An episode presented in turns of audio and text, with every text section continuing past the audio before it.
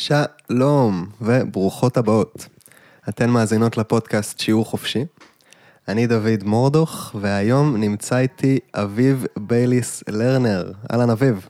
אהלן וסהלן. איזה כיף אה, להיות פה במשרדי ונתתה בהרצליה. מאוד מאוד כיף. תודה על ההזמנה. שאני הזמנתי אותך ואז אתה הזמנת אותי, ו... כן, וזה בעצם פעם שנייה שאנחנו נפגשים. נכון, היה לנו אתגרים בדרך. היה לנו אתגרים בדרך, אבל אנחנו המשכנו הלאה, העפלנו. העפלנו. ככה זה נראה. נראה כן. אם יבואו עוד אתגרים. כן, כן. לפחות אה, את השלב הזה של השיח אנחנו מצליחים לעשות וגם מצליחים Mm. להקליט, מדהים. ובתקווה זה יגיע גם לאוזני המאזינים. אני מאמין. אני גם. אתה בעצם המאמין. בדיוק. אז אביב בייליס, אתה המאמין. מה זה אומר? אמ, קודם כל, חשוב לציין, אני לא רק המאמין, אבל אה, מדובר ברכיב זהות אה, משמעותי שכמו התגלה מתוכי אה, בעשור האחרון. אמ, מה זה אומר? שיש לי תפקיד להאמין דברים לתוך המציאות. יש לי יכולת להאמין בדברים, לצורך העניין דיברנו פה על אתגרים טכניים בדרך למשהו, אז אני, אתגרים טכניים הם משוכה מאוד קטנה עבורי. אה, גם חוסר אמונה של אנשים אחרים הם משוכה קטנה עבורי. אני פשוט, אה, היו מספיק תקדימים היסטוריים של דברים גדולים שקרו בעולם, שנתנו לי את הכלים הראשונים כדי ללכת לעשות משהו גדול. ואז אה, התחלתי לייצר לעצמי בחיים כמו דוגמאות ל, היי, עשיתי משהו שהיה נראה כבלתי אפשרי, ואז אני צועד עוד צעד ועוד צעד ומבין שכל דבר שנרצה לברוא בעולם הזה יכול לקרות. כל דבר? כל דבר שאני ארצה, כל דבר שתרצה. כן, כל דבר שאני אאמין בו.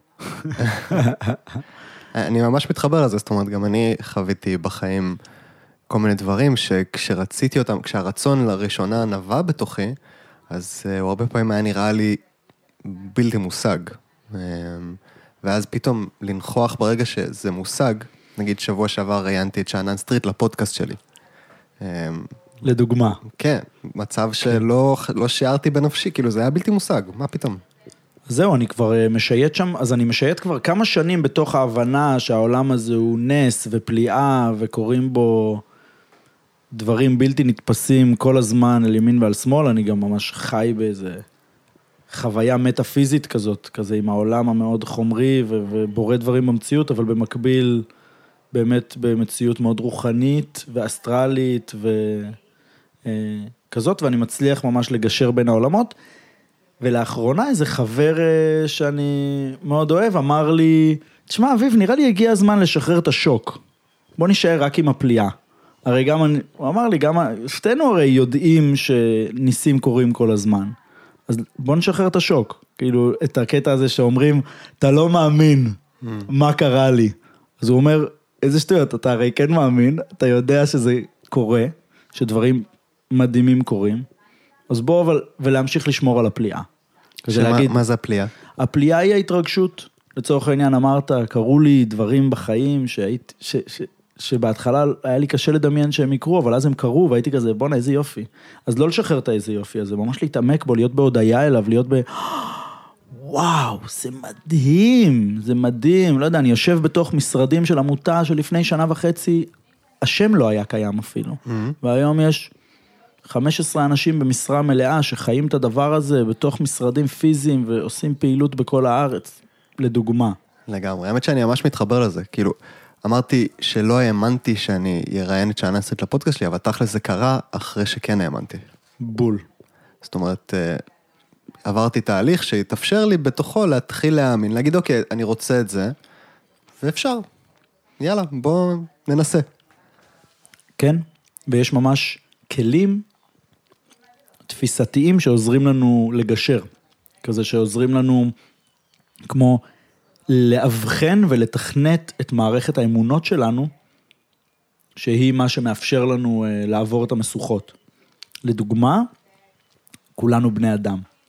כולנו בני אדם. גם הבן אדם הזה, המנכ"ל, המיליארדר, האמן, המצליח, המורה הרוחני, גם האנשים האלה שמרגישים לפעמים רחוקים ובלתי מושגים, הם בני אדם, כמוני וכמוך, שאוהבים לדבר, ואוהבים אהבה, ואוהבים לשחק, ואנחנו יכולים לפגוש אותם, להכיר אותם, לאהוב אותם, וגם להיות שותפים שלהם, ולשבת איתם סביב האש. אהו, אהו. אז באמת אה, אה, התחלנו לצלול ככה לתוך אה, כוח האמונה, והיכולת אה, להאמין דברים אל תוך המציאות. אבל רגע לפני זה, אה, בטח יש אה, כל מיני מאזינים שמקשיבים לנו ואומרים, בואנה, בסדר, הוא המאמין, אבל מי, מי זה? מה, מה הוא כבר האמין לתוך המציאות?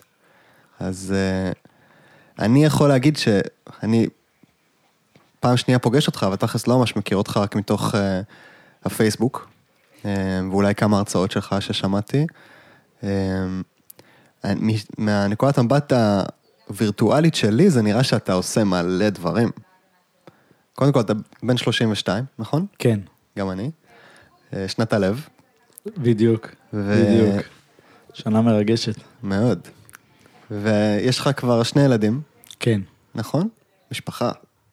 ממש. שזה בכל מיני מובנים ההישג הכי גדול מבחינתי. ממש הישג. כן, זה...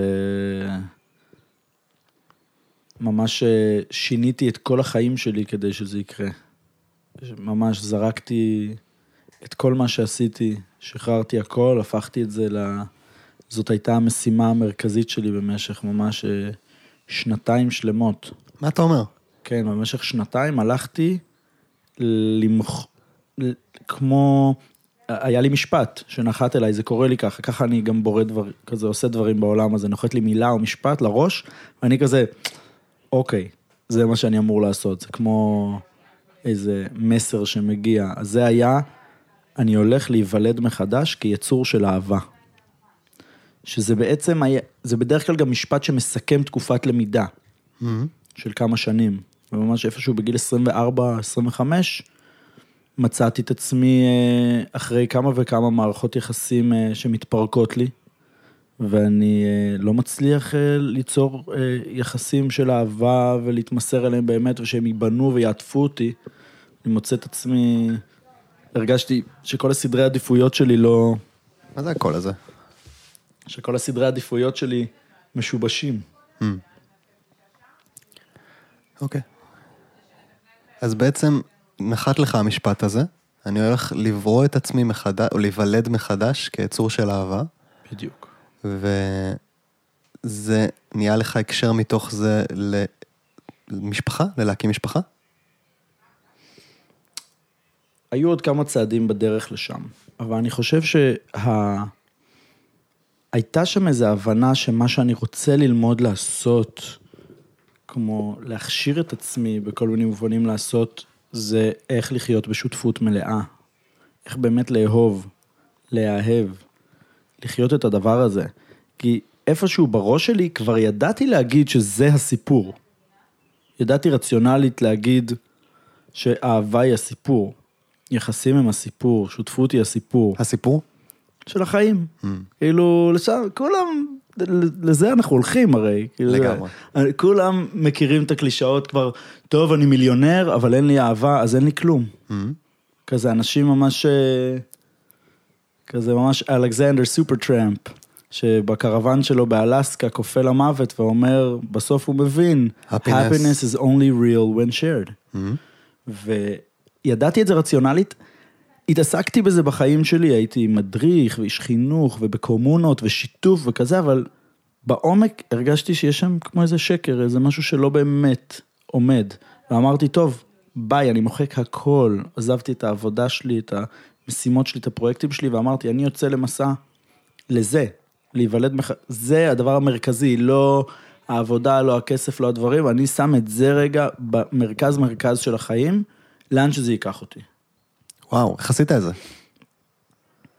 התחלתי בלעזוב הכל, לעזוב הכל. קודם כל, בן כמה היית? 25. הייתי, עד אז, אני, אני בן אדם שקצת דילג על הקטע הזה של טיול בחו"ל, כל מיני כאלה, הייתי, מה זה ארדקור, בן אדם סופר משימתי ופרויקטלי כזה. מלא מלא פרויקטים כזה, ישר סיימתי את הצבא, גם תוך כדי הצבא, היה פשוט מלא מלא מלא פרויקטים חינוכיים ויוזמות ודברים קהילתיים, כל מיני דברים מיוחדים כאלה, ופשוט שמטתי הכל, אמרתי, אני יוצא לשנת שבתון, אמרתי את זה לסביבה שלי, כן קיבלו את זה, לא קיבלו את זה, כל מיני, והלכתי, והתחלתי, התחלתי, הלכת? התחלתי מ... כמו לנבור ב... בלזרוק את עצמי לזה, קודם כל בללכת לעשות אהבה, למצוא אהבה, ל- ללכת וכמו לפתח את החוש הזה, זה, זה מין חוש כזה, איפה האהבה נמצאת, ואז עולה לי מישהי, אולי זה מישהי שפעם אהבתי, ואני הולך ובודק, לדבר איתה. מה. בואי קורה ניפגש, שם? מרים טלפון, היי, אני מחפש אה, לאהוב. כן, אני כזה, היי, חשבתי עלייך, עלית לי, אני חושב על אהבה, חשבתי עלייך, והתחלתי ככה. ממש, זה התחיל מין משהו גולמי כזה, ולאט לאט התחילו לקרות ניסים, ניסים. מטורפים. אני אוהב ניסים, תספר לי אני איזה נס. פתאום מגלה שמישהי שהייתי מאוהב בה בטירוף, בגיל 14, והיא הייתה בת 17, אוקיי? והיה לנו איזה קשר, היינו חמודים כאלה ביחד, אבל אף פעם לא יכולתי להגיד לה את זה כשהייתי נער, והיא לא יכלה להגיד לי את זה, ואנחנו נפגשים ומדברים, ואני מרגיש מולה עדיין כמו ילד, כי זה מה שקורה, אתה יודע, דברים קופאים בחיים שלנו. דברים מהילדות קופאים לנו, ויכול להוציא אותם מהפשרה בגיל 25, והם עדיין כואבים באותה רמה. שיוורון לב מגיל 15, אם אתה תפגוש את האישה הזאת, אחרי עשר שנים, לפעמים זה יכול לכאוב בערך באותה רמה. כן, אז אתה אומר, היא עדיין בת 17 ואני בן 14. בדיוק, ונפגשנו, ופתאום גיליתי שגם היא הרגישה ככה כלפיי, Mm. ושזה לא היה רק בראש שלי. ואתה מתחיל לקלוט את זה, וזה קרה לי עם כמה וכמה בדיקות כאלה שעשיתי. היה לי רומנים מדהימים שכמו פתחו את הדבר הזה, הוציאו אותו מהארון, נפתחו והפכו לרומן מדהים, לסיפור אהבה מטריף, שסיים את תפקידו, המשיך הלאה וכמו סגר לי איזה פינה בחיים. וסגרתי כמה וכמה פינות כאלה של דברים שהיו לא פתורים, ישבו לי כמו, ישבו לי על המדף, על הכתפיים כזה, או על הלב כזה, לא, לא סגורים. ו... ואז טסתי לחו"ל, למסע אה, בתמרה. תמרה קהילה קהילת, בפורטוגל. אה, קהילה שעוסקת באהבה חופשית. אני זוכר שבאותה תקופה אני הבנתי שאני צריך לעבור חניכה. אני צריך שילמדו אותי מחדש מה זה אהבה. ואמר, ו, וקראתי איפשהו שיש תרבויות מסורתיות שיש בהן כהנות. כהנות אהבה. ואז התחלתי לחפש. קלטתי באותה תקופה שאם אני מחפש משהו, יש סיכוי שהוא יקרה. אוקיי, למדתי, התחלתי ללמוד את הדבר הזה שנקרא לזמן. אז אמרתי, התחלתי להגיד את זה בקול רם, פניתי לנשים בסביבתי, אמרתי, אולי את מוכנה לחנוך אותי? נשים מבוגרות יותר, בדרך כלל, כזה מין, אמרתי, כאילו, ממש היה לי בראש סיפור של, תשמעו, לימדו אותי לא נכון. כזה, גדלתי על זה שאני מסוכן, שגברים הם מסוכנים, שיש לי מלא אשמה, שאני, שאני פוגע, כזה, ואמרתי, אני רוצה ללמוד אחרת, אני רוצה ללמוד מה זה אהבה של החברה הטובה. איך להיות יצור של אהבה כזאת. נורא כוח התם כזה. מה זה? תמים. כן. אמרתי, אני רוצה, תחזירו לי את התום כן. של האהבה, של ה... סליחה, את יכולה לחנוך אותי? כן, ממש בפשטות כזאת, לא עבד, לא עבד, טסתי לתמרה, עברתי שם מסע מאוד מאוד משמעותי, זו קהילה בינלאומית שזה מה שהיא מתעסקת בה. חזרתי לארץ, ובנסיבות כאלה ואחרות, מצאתי מישהי כזאת, היא נחתה לי פתאום, כזה... חונכת, אה, כהנת, כהנת. כן, קדשה. אפשר להגיד. ניתן לומר, ו- ונכנסנו למערכת יחסים של שנה, של אהבה, שבה אני ממש מרגיש שזאת הייתה השנה שבה למדתי איך, זה מצחיק להגיד את זה, זה ללמוד אה, משהו אה, קצת כאילו ההפך מפעיל, אבל למדתי איך שיישבר לי הלב. למדתי איך לשבור את הלב, או זה לא נכון לשבור את הלב, למדתי איך, לפני זה ידעתי לשבור את הלב, לא ידעתי איך לאפשר את השבירה של הלב שלי. והמפתח ל- לאפשר את השבירה של הלב שלי, הוא המוכנות באמת להתמסר אל הלא נודע. קראתי לזה בזמנו להגיע לאיבוד. Mm. למדתי להגיע לאיבוד. אבל למה אתה צריך לשבור את הלב שלך? כי ככה אנחנו צומחים. ככה הלב שלנו גדל. מה אתה כמו אומר? סרטן שמחליף את השריון שלו, זה קורה כל כמה זמן, כמו נשל נחש, או סרטן ממש, יש סרטונים מדהימים, תחפשו את זה, איך סרטן גדל. הוא פתאום יורד לו השריון הישן, נשאר כמו קליפה מאחוריו, והוא גדל ונהיה משהו חדש. והיכולת לעלות מדרגה, היא דורשת מאיתנו מדרגה רגשית או רוחנית בחיים שלנו, זה דורש מאיתנו להרים רגל למקום שאנחנו עוד לא רואים, וזה מפחיד. זה לקחת סיכון שאנחנו, זה בחושך, כאילו אנחנו לא, לראות את המדרגה הרוחנית הבאה, זה דבר קצת בלתי נתפס Mm-hmm. לבן אדם, כי זה באמת בליינד ספוט, זה, זה ממש ללכת, לה, להגיע לאיבוד. אולי כשאתה אומר מדרגה רוחנית זה קצת נשמע כמו אוג'ו בוג'ו, אבל... אז אה, אולי הייתי אומר, המדרגת התפתחות הבאה שלי. כן, היכולת באמת לחיות יותר את החיים שאני רוצה לחיות אותם. להיות, הרי זה קרה לכולנו, כל מי ששומע, זה, זה קרה לכולנו שהשתננו בחיים שלנו. נכון. שהתפתחנו לעוד צעד, ל, לא יודע, אם הייתי, אה, מי שפה אהב פוקימון, מלהיות צ'רמנדר לצ'רמיליון. לצ'אריזארד, אוקיי? יש שם איזה באמת, אנחנו יודעים להגיד שזה קרה לנו, מתי הפסקנו להיות ילד?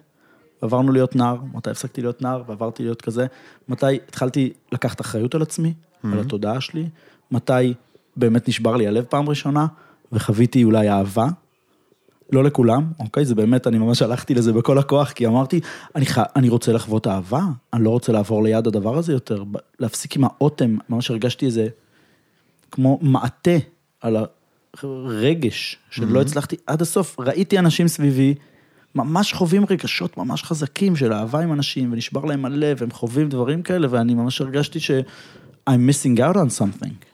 ואתה אומר פה משהו, תקן אותי אם אני טועה, כדי שנוכל לאהוב, אנחנו צריכים גם להיות מסוגלים שישבר לנו הלב. כן.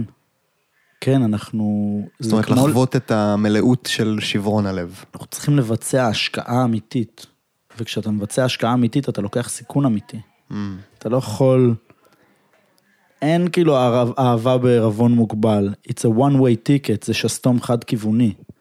להיכנס באמת למערכת יחסים. אתה באמת צריך להיות מוכן, וזה לקח לי זמן, זה כמו להיות מוכן למות בתוך החיים. להיות מוכן לאבד את מה שאני יודע על עצמי, לשחרר את הזהות שלי, על מה שידעתי להגיד. נגיד, ידעתי להגיד, בואנה, אני, לא יודע, מדריך, יזם, כל מיני דברים כאלה, יש לי את החניכים שלי, יש לי את הפרויקטים שלי, יש לי את האחרויות שלי, וזה מה שנתן לי, לצורך העניין, את הביטחון העצמי שלי בידיעה שאני בעולם. והייתי חייב לשחרר את זה, שזה דבר מפחיד לשחרר. כמו שבן אדם, רואים את זה הרבה, אנשים שמשחררים קריירה, כי הם מבינים שהצעד הבא בחיים שלהם דורש את השחרור של מה שהם ידעו על עצמם, את הקריירה הקודמת. Mm. האנשים עושים את זה ממש בקטעים אה, מפתיעים, משחררים דברים שהם, אף אחד לא היה משחרר, מה שנקרא. משחרר איזה מקום עבודה שמכניס המון כסף ונותן לך ביטחון סוציאלי לכל החיים, אבל בן אדם אומר, משהו חסר לי פה. אני רוצה את הרכיב הזה, מה זה הרכיב הזה? כן, שאני מוכן בשבילו לעזוב הכל. לעזוב הכל ולקחת סיכון. ואתה אומר, סיכון משתלם. אהבה היא הדבר שמבחינתי שווה בשבילו. לקחת את הסיכון.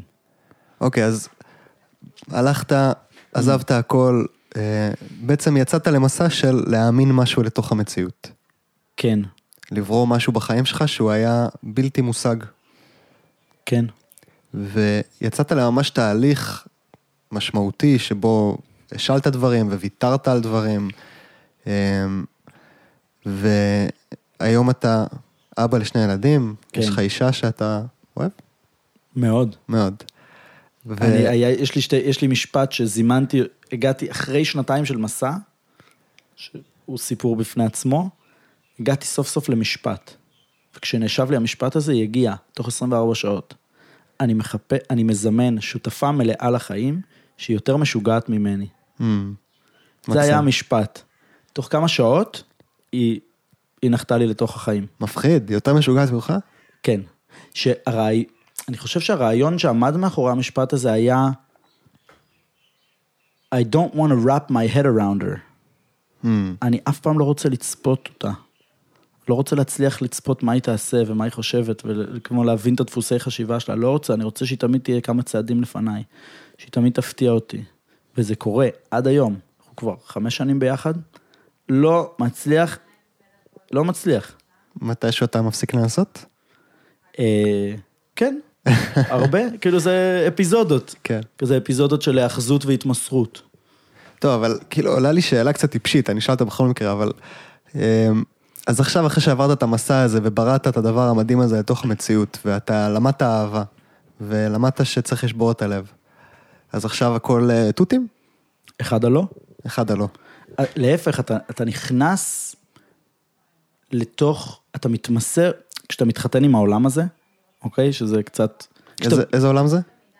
העולם שאנחנו חיים בו, עולם אהבה לצורך העניין, כשאנשים מתחתנים, הרי לא כול, יש אנשים שמתחתנים, אבל לא ממש מתחתנים.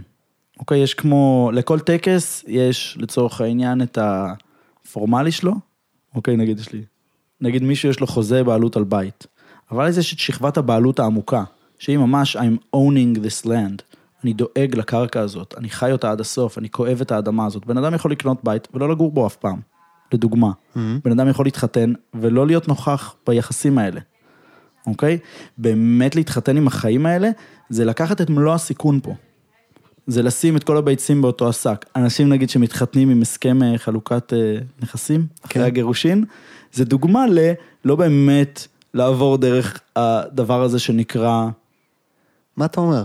אתה אומר, יש פה הגנה, נשארים עם הגנה. כן, יאללה, אני לא עד הסוף פה מתמסר לזה שזה גם מפספס את הפוטנציאל, הרי אחד, כאילו אני מרגיש שהגבוה גבוה של אה, יחסים הוא לילד שושלת. דיינסטי, אוקיי? וואו, שלילד לילד שושלת. שושלת. מה זה, לדעת- מה זה שושלת? רגע, תסביר לי, מה, מה אתה מתכוון? שושלת היא דבר שאני מסתכל, לילד תרבות. הזוגיות שלי, אני מרגיש אהבה כשהיא מגיעה ל...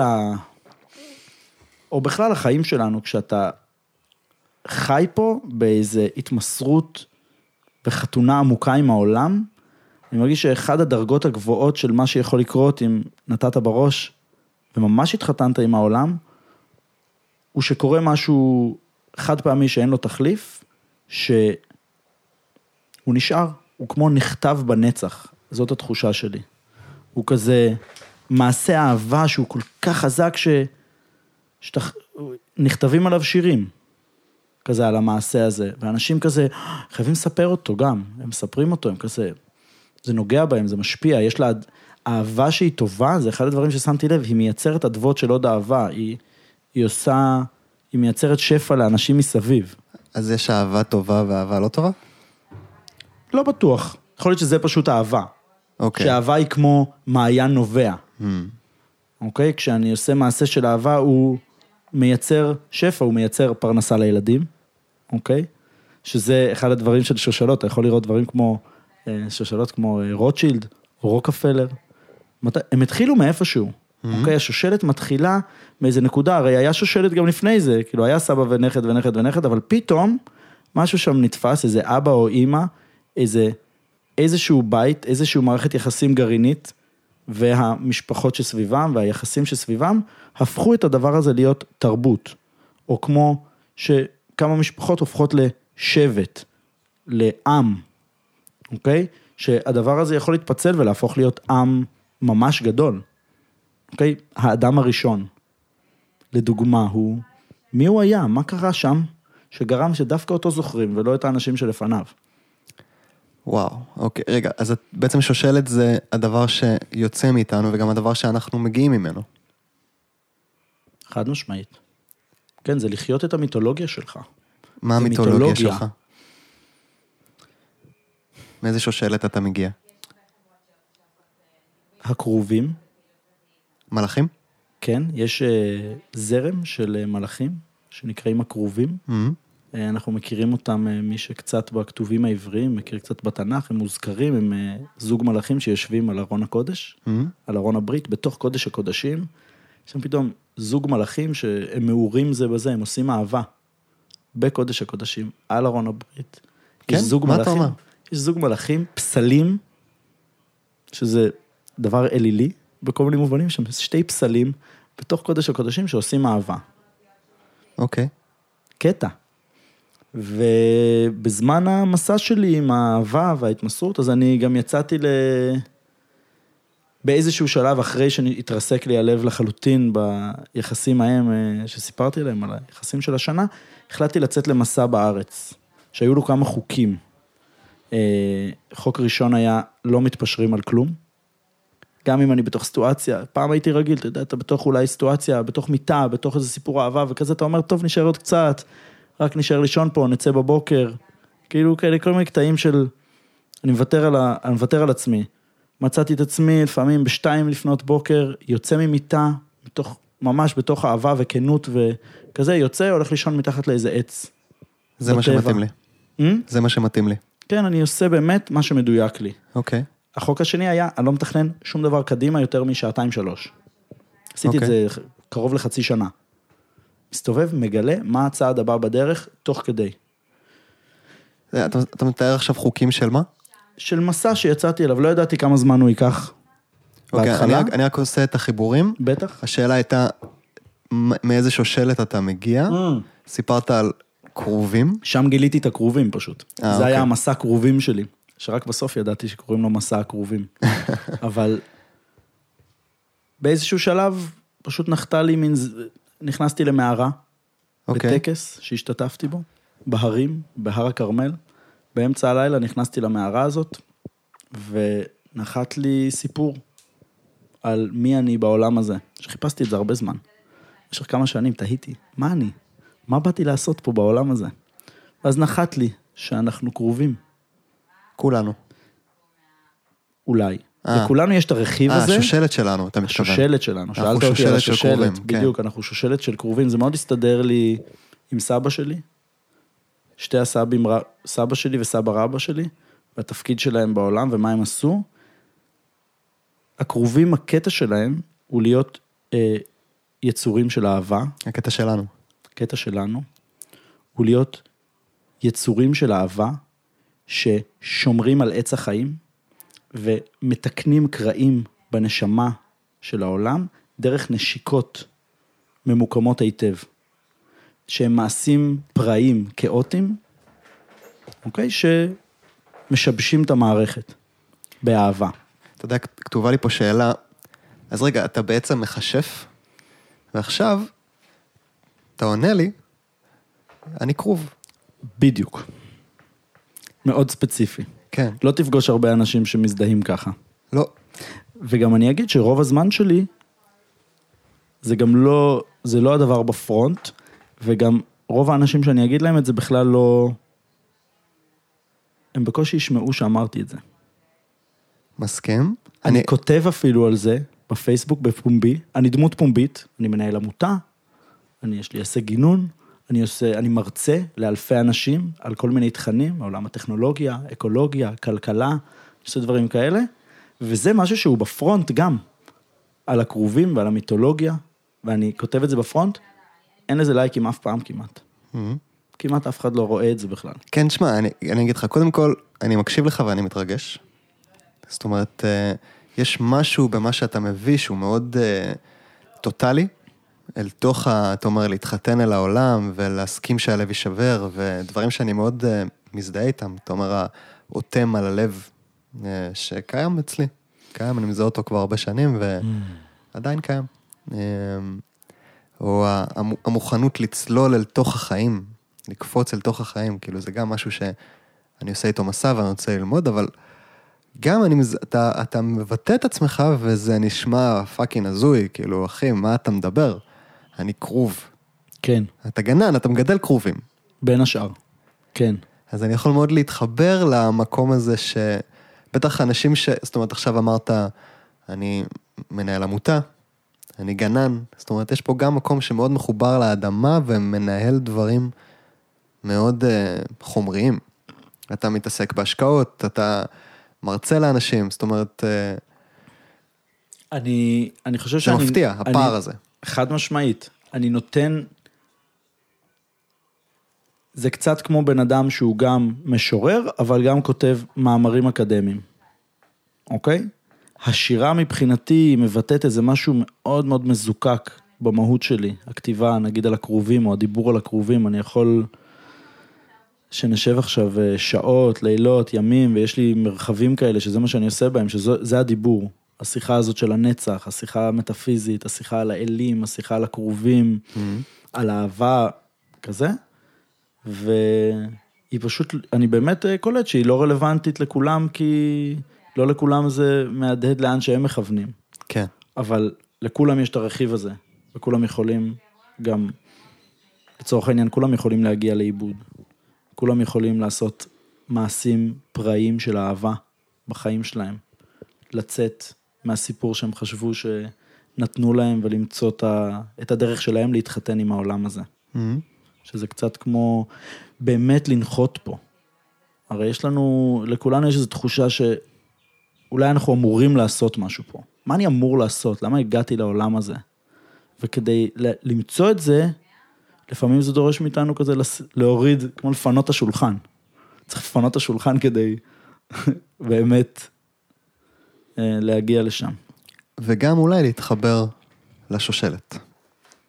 כן, שזה, שיש איזה סיפור בעצם שגדלתי עליו. כן. כזה אולי קיבלתי משהו. סבא שלי, בן 94, יצא מבור הריגה של עשרת אלפים איש. הוא הבן אדם היחיד מתוך עשרת אלפים איש שזכה לחוצה מתוך בור הריגה בליטא. חזר לתוך הגטו אחרי שהוא איבד את כל המשפחה שלו, הציל 22 תינוקות. נכנס ויצא ונכנס ויצא, היה משחק עם ה... שיחק עם השואה. שיחק עם הקצינים הנאצים, הוא הסתובב במחנות, הוא הלך, הוא התרסק, הוא מת וקם לתחייה, הוא ממש הלך הלוך חזור בין העולמות, ואז עלה לארץ, ואז בנה פה בית, ו... חתיכת כרוב. כן, ואני ממש אה, למדתי ממנו המון, אני נסעתי איתו אה, תשע פעמים למשלחות Mm. באירופה. הוא היה מעביר משלחות? אה, מתלווה למשלחות, כן, ו- ונסעתי איתו תשע פעמים למסעות של שבוע או שבועיים, שאנחנו ישנים באותו חדר ועוברים ביחד חוויה מלאה כדי, זה היה חלק מבאמת הניסיון להבין מהי השושלת הזאת. מהמם. למה? למה אני ניצול, לצורך העניין, למה אני תוצר של הבחור הזה שיצא מתוך בור הריגה של עשרת אלפים איש? יש סיבה שאני פה, ובא לי להבין למה סטטיסטית נתנו לזה לקרות, או למה זה קרה. כי אתה מאמין שלכל דבר יש אה, סיבה ו... שאני צריך למצוא, לא אתה בטוח שיש סיבה אובייקטיבית, אבל לי היה צורך. Mm. להבין כמו מה אני עושה עם זה. אני מרגיש שכמו קיבלתי מטען גדול כשהגעתי לעולם הזה. כזה קיבלתי מטען וגם כל מיני מאפיינים, הרי כל אחד מאיתנו נולד עם כל מיני traits, כמו במשחקי אה, RPG כאלה, Mm. כמו בדיאבלו, אתה קם, בואנה, יש לי strength, יש לי כוח, לדוגמה. כן. יש לי מלא אנרגיה, מלא אנרגיה, אני בן אדם סופר אינטנסיבי. אני, כמו שאמרת, יש לי איזה חמש עסקים, מפעיל אותם, חי את זה, בטירוף כזה. לא ישן כל כך הרבה. לא ישנו כל כך הרבה.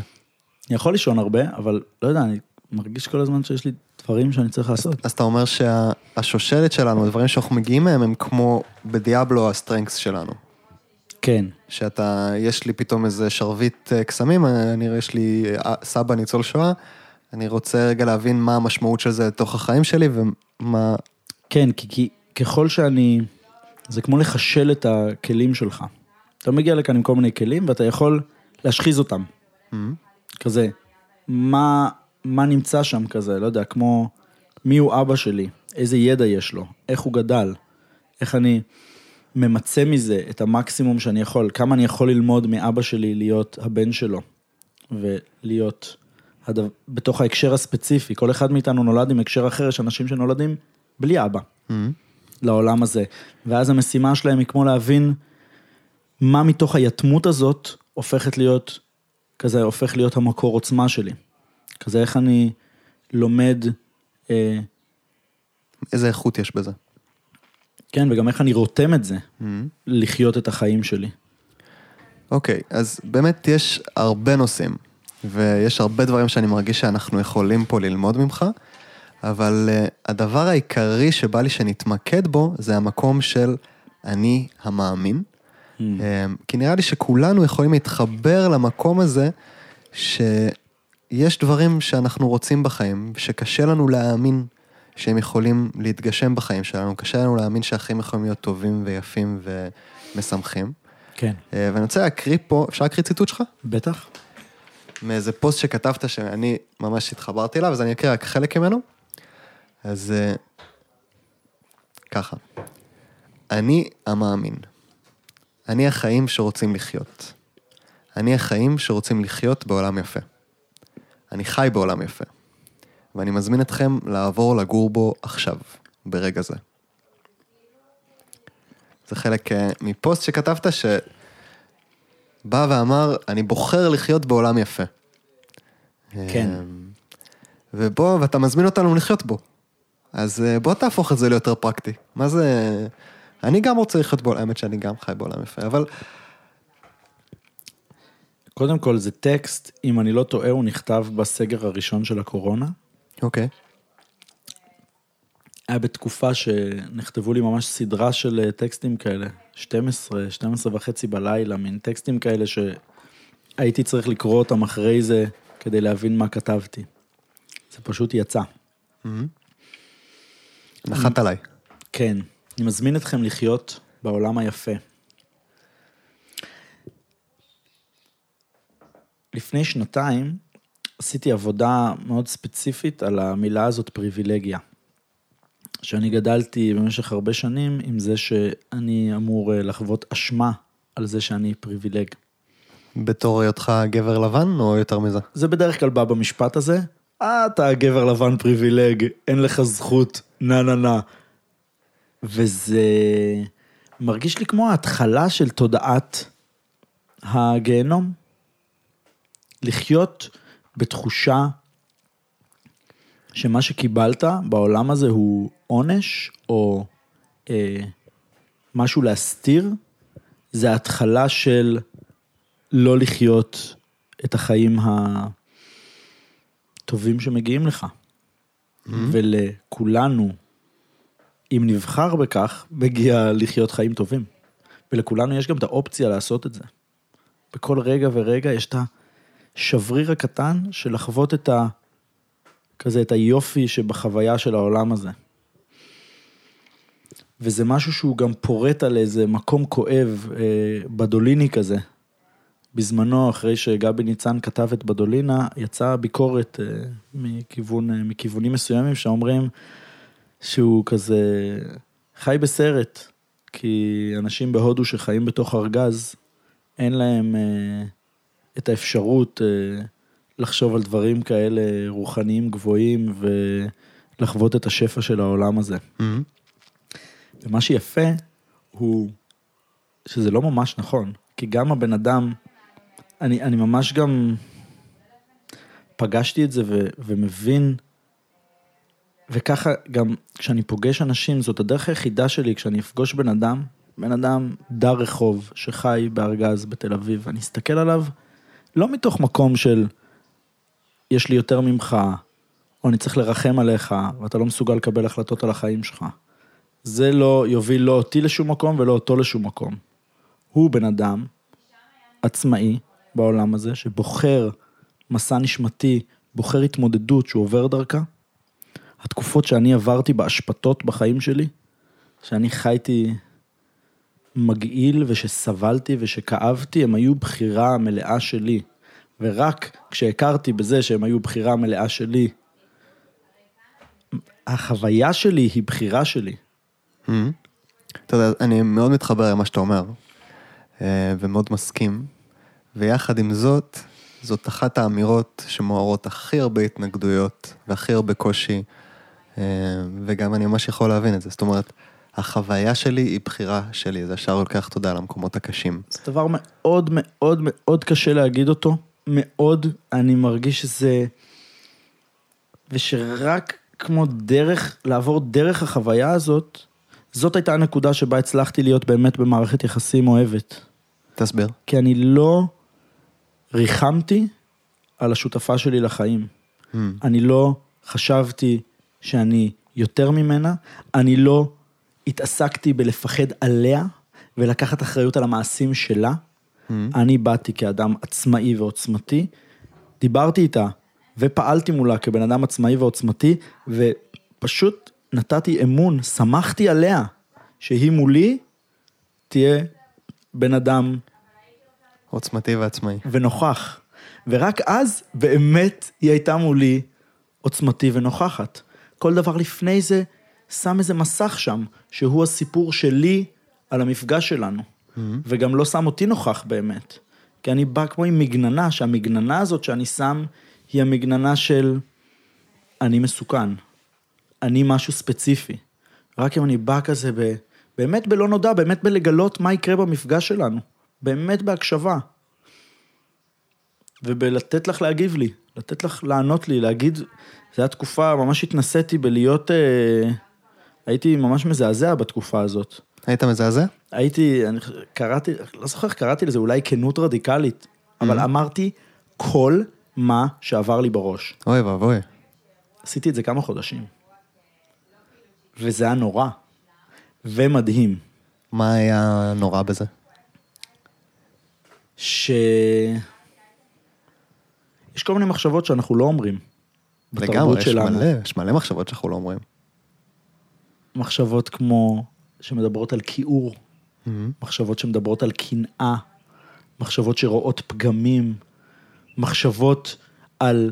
שיפוטיות. שמעוררות קנאה, מחשבות של מין, אני אגיד לך שאני חושב עליה, אוקיי? ופשוט שופך את מה שקורה לי בתודעה, וסומך על הסיטואציה ש, שתתפוס. אבל זה יכול להיות מאוד אה, לא יפה, מאוד לפגוע באנשים. כן, זאת הייתה התנסות שעשיתי, כי הרגשתי לפני זה ש... שהס... זה כאילו התנסות שאתה עושה בשבילך על חשבון אנשים אחרים, לא? מה שקלטתי על עצמי, זה שאם, שעד אותה נקודה, הסיבה שלא אמרתי כל מיני דברים, היא לא הייתה באמת מתוך אכפתיות עמוקה. היא הייתה מתוך פחד שלי על מה יחשבו עליי, אם אני אגיד את זה. והרבה פעמים מצאתי גם שהדברים שאני אומר, הם לא כאלה נוראים לבן אדם השני. נגיד, לא העזתי להגיד לאף שותפה שלי לחיים, אני שונא אותך. את מעצבנת אותי, את מגעילה בעיניי. אוי ואבוי. וכשהעזתי סוף סוף להגיד את זה, ל, ל, זה היה בזמנו עם אחת ה... עם שותפה שלי, אחת עם בת זוג, היא הייתה כזה, אה, ברור, גם אני שונאת אותך מלא, ואתה מגעיל בטירוף כאילו, אתה בלתי נסבל בעיניי מלא פעמים, מה הבעיה? כאילו זה פתאום לא היה כזה סיפור בכלל. כן, זאת האמת הרבה פעמים. יש לכולנו את המחשבות האלה, כולנו מגעילים ומזעזעים, וזה העניין. שאם אנחנו נותנים לזה את המקום, קודם כל זה פחות מגעיל ומזעזע. זה א', ואחרי ששחררתי את זה וזה הפסיק לקרוא לי ממקום של פחד, אז יכולתי בצורה מודעת אה, להתחיל להדחיק מחדש. קראתי לזה ממש הדחקה מודעת. כאילו התחלתי להגיד, אה אוקיי, לא צריך, אני לא צריך להגיד את זה כל הזמן, רק הייתי צריך כמו לדעת שאני מסוגל להוציא את החלקים האלה החוצה. ואז סגרתי את זה, ומין אמרתי, טוב, יאללה, אני בונה עכשיו בית. כי, וכדי לבנות בית צריך קירות, צריך גבולות, צריך... לא להגיד הכל. לא הכל כאוס.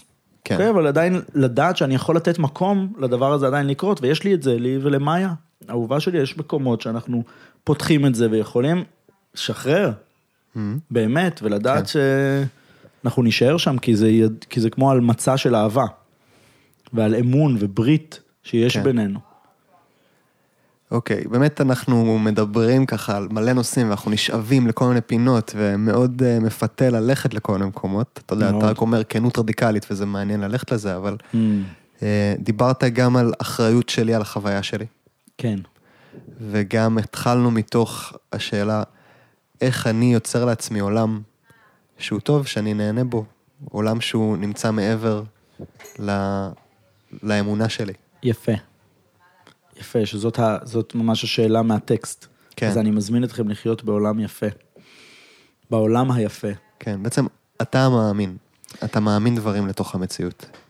התודעה שלנו והמעשים שלנו, לא משנה מה הם, הם בוראים מציאות. כשאני חושב, כשאני חושב מחשבות עצובות, העצב עוטף אותי. כשאני ביקורתי, זה, זה מה שקורה. כל מחשבה שלי היא ממש, היא ממלאת, לצורך העניין, יש לי כך וכך שעות ביום, דקות, שניות ביום. מה שאני עושה פיזית, או מטאפיזית, כי זה מחשבות, מה שאני חושב ב-24 שעות האלה, זה באמת, ממש ברמה הכי כמו מספרית, זה, זה מה שהייתי היום. לצורך העניין, אם התעסקתי היום 12 שעות מהיום בלהלקות את עצמי, להתבאס על החיים שלי, Mm. בלחשוב איך זה קרה לי, ומה קרה. זה, לרחם על עצמי. זה מי שאני. אני חצי, אני 50 אחוז. הלקאה. מנ- מנחוס. מנחוס. מנחוס, אני 50 אחוז מנחוס. אז גם המחשבות וגם המעשים שלי, אם אני ביליתי אה, ארבע שעות מהיום שלי בלהסתכל על המסך, אם אני ביליתי חמש שעות מהחיים שלי בלעבוד בעבודה שאני ממש לא אוהב, אם אני... כל אחד מהדברים האלה זה פשוט מי שאנחנו.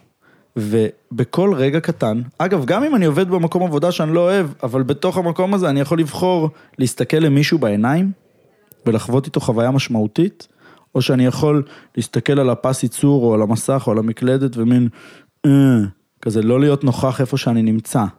זאת אומרת, תמיד יש בחירה. תמיד בכל רגע של שבריר, של מה אני יכול לעשות שם, יש בחירה. אני זוכר שזה היה לי מאוד דרמטי, ההבנה הזאת, כשקראתי את האדם מחפש משמעות של ויקטור פרנקל. Mm. קראתי אותו, אני חושב, בגיל 18, משהו כזה, שהוא ממש מדבר על השואה ספציפית, זה מאוד היה לי רלוונטי באותה תקופה, הוא מדבר, הוא ממש, הוא כתב את כל המחקר האקדמי שלו בתוך הגטאות והמחנות ריכוז בתוך השואה. זה בן אדם מטורף, Mhm. ממליץ לכם לקרוא עליו, על ויקטור פרנקל. והוא מדבר על זה שגם במקום שהכי כאילו אסור לדבר עליו, על השואה, והמקום הכי עלוב ונורא, הוא ראה אנשים שבוחרים לחיות את היופי שבתוך הסיטואציה הזאת, את האהבה, שמוכנים לעשות משהו בשביל הילד שלהם, או בשביל מישהו שחשוב להם, ומשהו שחשוב לו, ואז הוא אומר שם, מי שיש לו למה, יוכל לשאת כל איך. Mm. והלמה הזה הוא ההתמסרות הזאת, הוא הכניעה הזאת, הוא הלהתחתן עם משהו. כן, אני אגיד לך, אני שומע שאתה מביא כל מיני הבנות, יש לך את כן. היכולת לקחת כל מיני הבנות מהראש, ופשוט ללכת איתם עד הסוף. Mm. זאת אומרת, להגיד, אוקיי, אני, יש לי בחירה, אני אחראי על החוויה שלי, בום. כאילו, אוקיי, יש, יש, יש לי 24 שעות ביום, אני מה שאני חושב, אני מה, שאני, מה שקורה בתוכי, אני מה שאני מתנהל, יש לי, יש לי שליטה על זה. זאת אומרת, אם אני 50% מנחוס, אז אני יכול לבחור לעשות אחרת. ואתה ממש הולך עם זה ומתרגל את זה, וזה משנה את החיים שלך? זאת שאלה ממש טובה. אני... יש לי חבר שהוא ממש אה, בן אדם שיטתי ברמה הזאת, Mm. שהוא ממש ברמת המחלק את היום שלו לשניות, דקות, שעות, ויודע לסדר את זה ככה. אמ, כן, אני- נשמע קצת כזה קשוח. אז אני אגיד שאני אני יותר אה, פלואידי ורוקד את זה, Mm. אה, כי אני גם אוהב, אני בסדר עם הבוץ. אני ממש אה, חי אותו, כאילו עם הסכלה. אבל, ואני גם רואה את היופי שבו. כזה, אני רואה... אני מוכן לכאוב, כזה. אני מוכן לכאוב, ואני מוכן שימשיך להישבר לי הלב. אה, מ- הייתי אומר, אני מתלבט מה זה. אה, אני חושב שבכלליות ההתמסרות לאהבה, אז היא, היא לשחרר שליטה, Mm. אוקיי? היא, היא דווקא כן. להיות... שיש פה איזה ניגודיות. זאת אומרת, מצד אחד ההתמסרות לאהבה היא לשחרר שליטה, ומצד שני אתה אומר, בחירה. זאת אומרת, מה ההבדל בין בחירה לשליטה? Hmm, מה ההבדל בין בחירה לשליטה? כי יש בי ביקורת, יש בי עצב. אתה אומר לי, לא יודע, תהיה בשמחה? אני אומר, א', שיש לך אפשרות, Mm. ולזכור אותה. אני יודע שיש לי אפשרות, אני מודע אליה, תרגלתי אותה, אני יודע שאני יכול לא לריב עם אשתי, אוקיי? אני יודע שאני יכול לנשום עמוק, אני אפילו ממש מכיר את המתג של השליטה של אני צודק, אני זה, ל... לא, אני מתנצל, אני ממש טעיתי, אני, את ממש צודקת, את המלכה שלי. אה. ספציפית ציטוט, את המלכה הכי יפה שראיתי. Mm. זה, זה הציטוט כניעה שלי כזה של מין חודל סיטואציית ריב. אמ, ויחד עם זאת אני ממש בוחר לחיות חיים ככל, ש, ככל שמרבים שותפות, שמרבים חתונה, שמרבים מפגש, קירוב, שהייתי אומר אפילו מלחמה בכל מיני מובנים, כמו שדה קרב, Mm, או כלי כן. נשק, או מלחמה, ככל שאתה בוחר את המילים האלה של המפגש, קרב, קרבה. קרב, קירוב, נשק, נשיקה, מלחמה, הלחמה, כזה החיבור, כל המילים האלה הם, הם עניין של התקרבות ויש בהם, אני חושב שיש בהם אנרגיה, מטען אנרגטי מאוד גדול שהוא לא חייב להתפרש ככאב, אבל הרבה פעמים הדבר הראשון שקורה כש... כש, כשמכניסים לי אה, משהו שהוא לא ה... שהוא לא התנועה שהייתי מוכן אליה, בוא נגיד, אז התגובה הראשונה שלי זה יכולה להיות איזה קיבוץ או התנגדות. כן. כזה, למה שתשני לי את התוכניות עכשיו? למה שתגידי משהו אחר על איך אני מגדל את הבן שלי? כזה, אני רוצה, יש בנו צד שרוצה רק ללכת עם הנתיב הזה של השליטה שלי, של אני מכוון הכל. ובמקביל יש את הנתיב של, באתי לחגוג את החיים. כזה, יש לנו כלי בצד אחד של ה... כמו חיים שקיבלנו, את היכולת לעצב את החיים שלנו, מאוד אה, יהודי ומיסטי, כן, כל התורות עם זה. מצד אחד אני יכול לעצב הכל, ואני בוחר הכל, ובכל רגע נתון אני בוחר. מצד שני, העולם הוא אוסף של אינסוף נסיבות שכזה כמו בוחרות בשבילי, כזה מציבות אותי מול... אני צריך לבחור בתוך מציאות כל פעם שהיא נתונה לי. אז זה אולי הייתי אומר כמו ההבדל בין בחירה לשליטה, אני מרגיש שבחירה היא הדבר הזה שנבחר עבורי בכל מיני מובנים. כזה, ובתוך זה אני, השליטה היא מה אני מחליט לעשות מול הדברים האלה. כן. אני, אני אגיד שאני מתחבר לזה גם ממקום שבו אה, בחירה אחת שתמיד יש לי אופציה זה להתנגד או להתמסר. זאת אומרת, אם יש בי עצב, עצב יכול להיות סבל והוא יכול להיות עונג. מהמם. והדבר השני שחשבתי עליו בזמן שדיברת, זה על התפקידים שיש לי בחיים. זאת אומרת, יש לי כל מיני תפקידים בחיים, שגם אם אני קם בבוקר, נגיד הבוקר קמתי עצוב וכואב, ויכולתי לשקוע ולהתבוסס בזה, אבל אמרתי, אוקיי, יש לי ראיון עם אביב, ובראיון עם אביב יש לי תפקיד מסוים. שהתפקיד הזה הוא אנרגטי, הוא חי, הוא סקרן, הוא קשוב לצד האחר. וזה איכויות שיכולות להתעורר מתוכי, זה ממש אפשר... התפקידים בחיים שלי, להנחות מעגל גברים, אה, לטפל באנשים, פותחים לי את האופציה להיות אה, עוד דברים. גם כשנראה לי שהכל אה, כחול, או הכל שחור. יפה, יפה. זה ממש, זה מחזיר אותי לאיש בארגז, בהודו. שמה? שמישהו ילך ברחוב, איזה גבר אשכנזי פריבילג, ילך ברחוב ויסתכל עליו, ובוא'נה, יגיד, זה בן אדם, הוא כל כך עלוב ומסכן, כל משהו זה איזה הודי בארגז בביוב.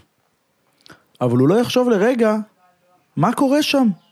יש שם עולם ומלואו של בן אדם, שחווה מסע של fucking חיים, שמתמודד עם שאלות, ש, ש, שיש לו אולי אנשים שיקרים לליבו, או שהוא איבד אנשים שיקרים לליבו, או שהוא עשה משהו שגרם ל, לא לאבד את האנשים שיקרים לליבו, והוא עכשיו באבל, והוא באיזה מסע עם הדבר הזה. ויש, יש כל, והוא, והוא הוא בדרך לאנשהו. זה בן אדם במסע, זה בן אדם שהוא עולם ומלואו, ו, וכל פעם שאנחנו שוכחים את זה ומקטלגים אותו כ... אה, שכבה סוציו-אקונומית נמוכה יותר משלי, או אה, הנחותים המנוצלים, או כל פעם שאני מקטלג אנשים ככה, או, או היא אישה חלשה שלא יודעת לדאוג לעצמה, כל פעם שאני מקטלג מישהו שאני פוגש ככה, אני מפספס את ההזדמנות לפגוש את כל הנס שהוא הבן אדם הזה, את כל הנשמה המלאה שהוא הבן אדם הזה. והרבה וזה- פעמים אנחנו עושים את זה לעצמנו. לג... בדיוק. כל פעם שאנחנו עושים את זה למישהו בחוץ שם, באותו רגע עשינו את זה גם לעצמנו, כשאני מסדר אותו כפשוט, לא יודע, שכבה סוציו-אקונומית, אני גם מסדר את עצמי בתור. שכבה סוציו-אקונומית, ואני הרבה יותר מזה. אוקיי, אנחנו מתחילים להתקרב לסיום. וואו. כן, היה לנו כיף לדבר, אה? איפה היינו? ממש. כל מיני. וכן, אני רוצה רגע להתחבר למאזין, או המאזינה, המואזין. שרוצה לייצר לעצמה מציאות חדשה בתוך החיים. מדהים. ו... וזה נראה רחוק, זה נראה אולי בלתי מושג. מה, מה הצעדים שאני יכולה לעשות? מה... הדבר הראשון שהייתי רוצה לתת במתנה לכולם, זה אה, את הכלי של אה, להאט את הזמן. הייתי רוצה לתת לכם את האפשרות להגיד שזה סבבה איפה שאנחנו עכשיו. Mm. המצב תודעה שלכם. אתם לא מאמינים עכשיו? איזה כיף. אני נותן לעצמי עכשיו זמן לא להאמין. אני בחופשה מלהאמין. אוקיי? לראות את הצד הבוחר במה שאני עושה עכשיו. אוקיי? בא לי, לא יודע, להתבאס ולעשן ולאכול ולהשתכר ולישון מלא. רגע, לראות את הכיף ואת היופי בזה. לשחרר לתוך זה. ברגע שאני משחרר לתוך זה ולא חושב מחשבות, ש... איזה מבאס זה גם עכשיו יעני, אני לא יודע, בחופשה אני נח, אני בתוך הסכלה של עצמי, וגם לרדת על עצמי ולבאס את עצמי על זה שאני עושה את זה. אם כבר עצרתם, אתם אוכלים, לא יודע, ישנים, לא קמים מהמיטה, לא מרימים את עצמכם, תיקחו, כאילו, תיקחו את החופשה, תהיו איפה שאתם, תהנו מזה. ואז 90 אחוז מהאנרגיה, זה הרבה פעמים קורה ש-90 אחוז מה... אנחנו כאילו מבזבזים את המנוחה שלנו על כזה להציק לעצמנו, על כן. זה שאנחנו נחים. בעצם, הרבה פעמים אנחנו נמצאים במאמץ מאוד גדול להיות משהו אחר ממה שאנחנו. כן, יפה. אז רגע, קודם כל לקבל את איפה שאנחנו. ואז, לפעמים כשאנחנו נות... מתמסרים באמת, לפעמים מנוחה, אני מצאתי את זה בעצמי, לפעמים כשאני, בזה, אני באיזה תחושה של יואו, אני חייב לישון עכשיו איזה 12 שעות, 14 שעות, להימחק וזה, אבל כשאני באמת נכנס לזה וישן ונח ואוכל וכזה, לפעמים אני מוצא את עצמי אחרי שעתיים, חדש. כזה, בואנה, סבבה, חדש, בא לי לעשות משהו פתאום. פתאום בא לי כזה. כי הרבה פעמים גם אני רואה שזה קורה כשרוצים לנוח, או שאני נהיה חולה או משהו, לוקח לי איזה שבוע לקלוט, שהנה, אני, סוף סוף אני נח. כאילו לפני זה אני מלא רעש בראש, לוקח הרבה זמן לעבור בין מצב תודעה למצב תודעה. כאילו הרעש מה... לפני זה ממשיך איתך פנימה. מהמם. ובא לי להזמין את כולנו כזה איפה שאנחנו נמצאים עכשיו, להסתכל איפה אנחנו נמצאים, ולהרגיש את הגוף שלנו רגע, ולהיות שם. כזה ליהנות מהרגע הזה, ואז ללכת לרגע הבא. ומה שנקרא, אם, אם צריך אה, השראה לבריאת מציאות, אז באמת שההשראות הראשונות שלי פשוט היו הסיפורים שגדלתי עליהם. אני, יש, היו לי, אני זוכר שתמיד הסתובבתי שכזה המורים שלי, הרבה מהם כבר לא, כאילו, הם פשוט היו אנשים שכבר לא איתנו, וזה סבבה, הם פשוט המיתולוגיה. זוכר שכילד זה היה, לא יודע, ליאונרדו דה וינצ'י, נגיד, שהוא, שהוא בשבילי היה איזה דמות שאני יכול לאורו לדעת שאפשר לעשות הכל. כן, נגיד. אתה בעצם עושה לנו אחלה closure, שאתה חוזר לדבר שהתחלנו איתו, שכולנו בני אדם. יפה. כן, ו- וזה שכולנו בני אדם, גם מצד אחד מביא לנו איזה פשטות מהמם. מול אנשים, ומצד שני מביא לנו איזה פאר. כי כל הבני אדם המפוארים האלה שיש בעולם סביבנו, שעשו דברים שאנחנו מעריצים ולומדים ומעריכים אותם, אז הם בני אדם כמונו שעשו את זה. הם לא אלים, הם כאילו גם, הם כן אלים, כי גם אנחנו אלים, קרובים. קרובים. יפה. תענוג. אוקיי, אז אה, אביב בייליס לרנר, תודה רבה על Yes. כל הידע והספונטניות והחוכמה. וואו. Interesting. מה שקרה לנו פה. לגמרי. אה, מקווה ש interesting גם for you, המאזינים והמאזינות. אה, תודה לכם על ההאזנה, וכרגיל מזמין אתכם, אם הפרק נגע בכם, אם אה, חש... אה, משהו פה הרגיש לכם חשוב, להעביר הלאה, לשתף. אה, אופציה חדשה לתמיכה כלכלית בפודקאסט, פתחתי עמוד פטריון. יס. כן, שזה מין אתר ממש מגניב, אתה מכיר? בטח, בטח, זה מדהים, זה אחלה מקום, לכו על זה.